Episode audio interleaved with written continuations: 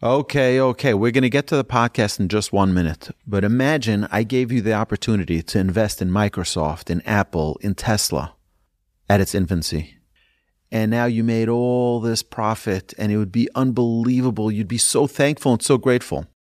I believe that that day is today for Torch. Because for the next 36 hours, every donation you contribute at givetorch.net is doubled by our generous matchers, and you can come in at the ground floor. Yes, last year over 1 million people enjoyed our podcasts. You as well, I hope. And I believe we can get to 10 million this year. But we need your help. It's only one day a year that we ask. We need your contribution. We need your partnership. We love your partnership and your friendship. Please contribute at givetorch.net, givetorch.net. Every dollar is matched. I apologize for taking your time. Thank you so much in advance for your support. Enjoy this episode. You're listening to Rabbi Aryeh Wolbe, Director of Torch, the Torah Outreach Resource Center of Houston. This is the Jewish Inspiration Podcast. One of the important questions that needs to be addressed on Rosh Hashanah is that we're going to be standing in synagogue this year. It's not on Shabbos. We don't blow the shofar on Shabbos. We blow the shofar only on a weekday. So the second day of Rosh Hashanah is on Sunday. So we'll blow the shofar only on Sunday. So the question is, what should we be thinking? We're standing there, and they blow the shofar. A hundred sounds. At first, it's a terror. It's it's it's it's terrifying. The sound of the shofar just hits. It penetrates. But then what happens? Starts weakening. What do I do now? Well, I'm just hearing sounds. Okay, it's nice. What are we supposed to be thinking when we hear the shofar? So, my dear friends, open up your hearts. Imagine you're sending an email you're drafting an email and you're writing a very delicate email to your boss and you're saying to your boss all the reasons why you deserve a raise. And you're drafting it and you're sending it a copy to your confidant, to your friend, they're looking over it. And then you're ready to send the email. Did you write the email? You wrote the email. You edited the email, everything is ready to go. But did you click send?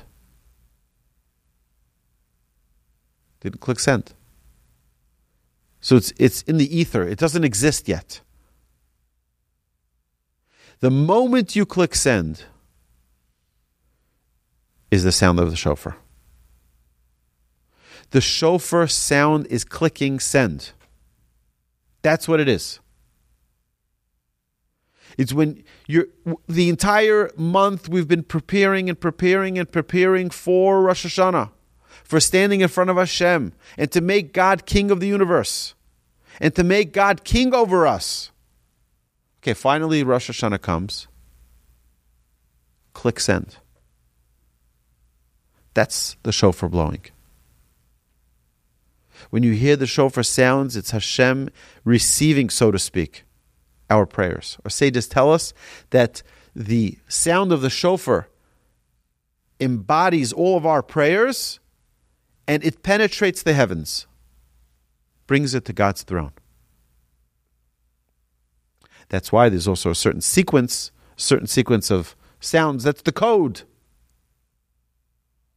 So that the email gets to the right place.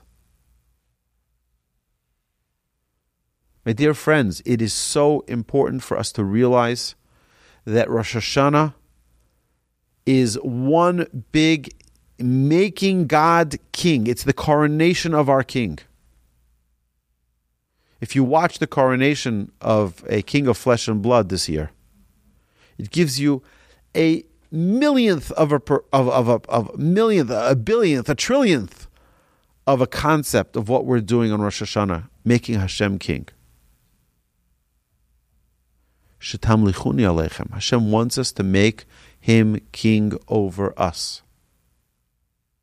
To not have other disruptions, to not have other distractions, to not have other things. And that's what the shofar declares. which is why I recommend that a person should take a time to meditate, to think, to contemplate, to introspect before the shofar blowing. You know why? Because get ready, draft that email, edit it, because when we blow that shofar, we're clicking send. We're giving Hashem our thoughts. We're giving Hashem our heart. We're giving Hashem our desires. We're giving Hashem all of our worries. We're giving it all to Hashem. And we're letting go. That's it.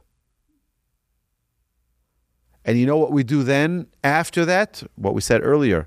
We go to the body of water where, by the way, it used to be that they would crown the kings by the water.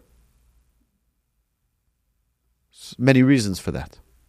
Also, we mentioned here, the next piece here, that we blow the shofar of a ram because God, uh, Abraham brought Isaac as an offering to God in the binding of Isaac, and instead he brought a ram.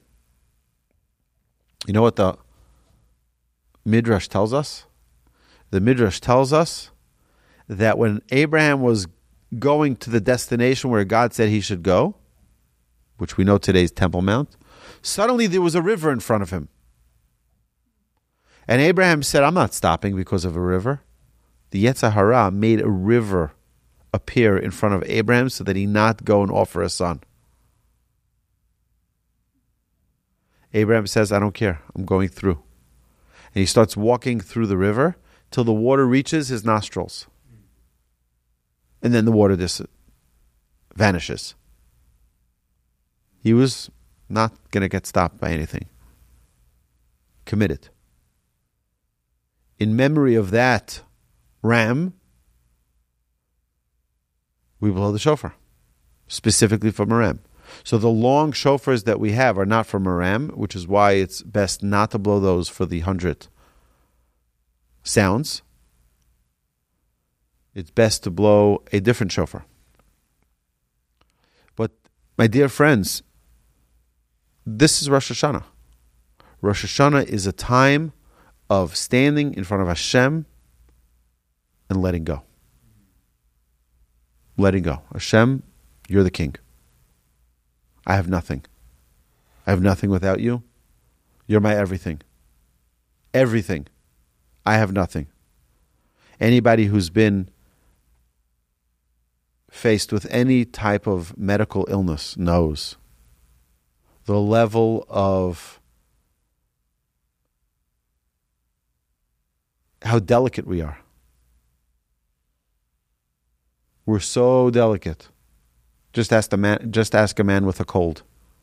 He'll tell you. His whole life falls apart. You just have a little cold.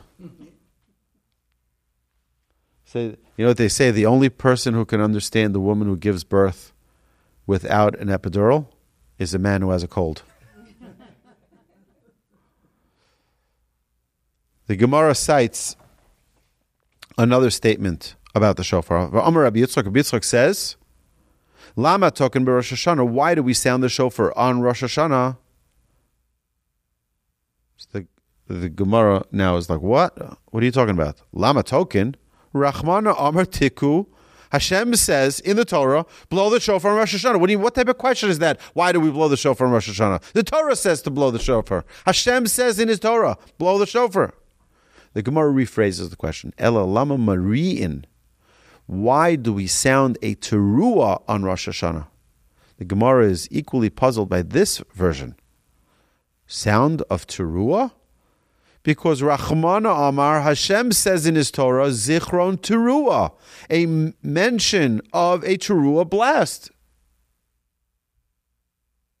What, do you, what type of question? The Gemara qualifies, clarifies the question even more. Ela lama umarin kishehin yoshvin. Rather, why do we sound a tekiah and a teruah when the congregation are sitting?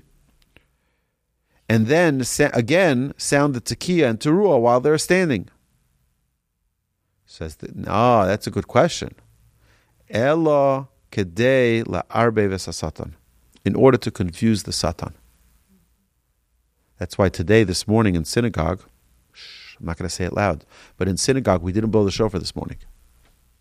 I didn't blow the shofar this morning. Every day of, of Elul, aside for Shabbos, for 28 days, we blow the shofar. Today, the 29th, we don't blow the shofar. You know why? To confuse the Satan. He's like, one second. They were getting ready for Rosh Hashanah, now they're not blowing the shofar. Uh oh, I think I missed it. It confuses him. He doesn't know. He's off his game. He's off his game. You've been listening to the Jewish Inspiration Podcast, a Torch production.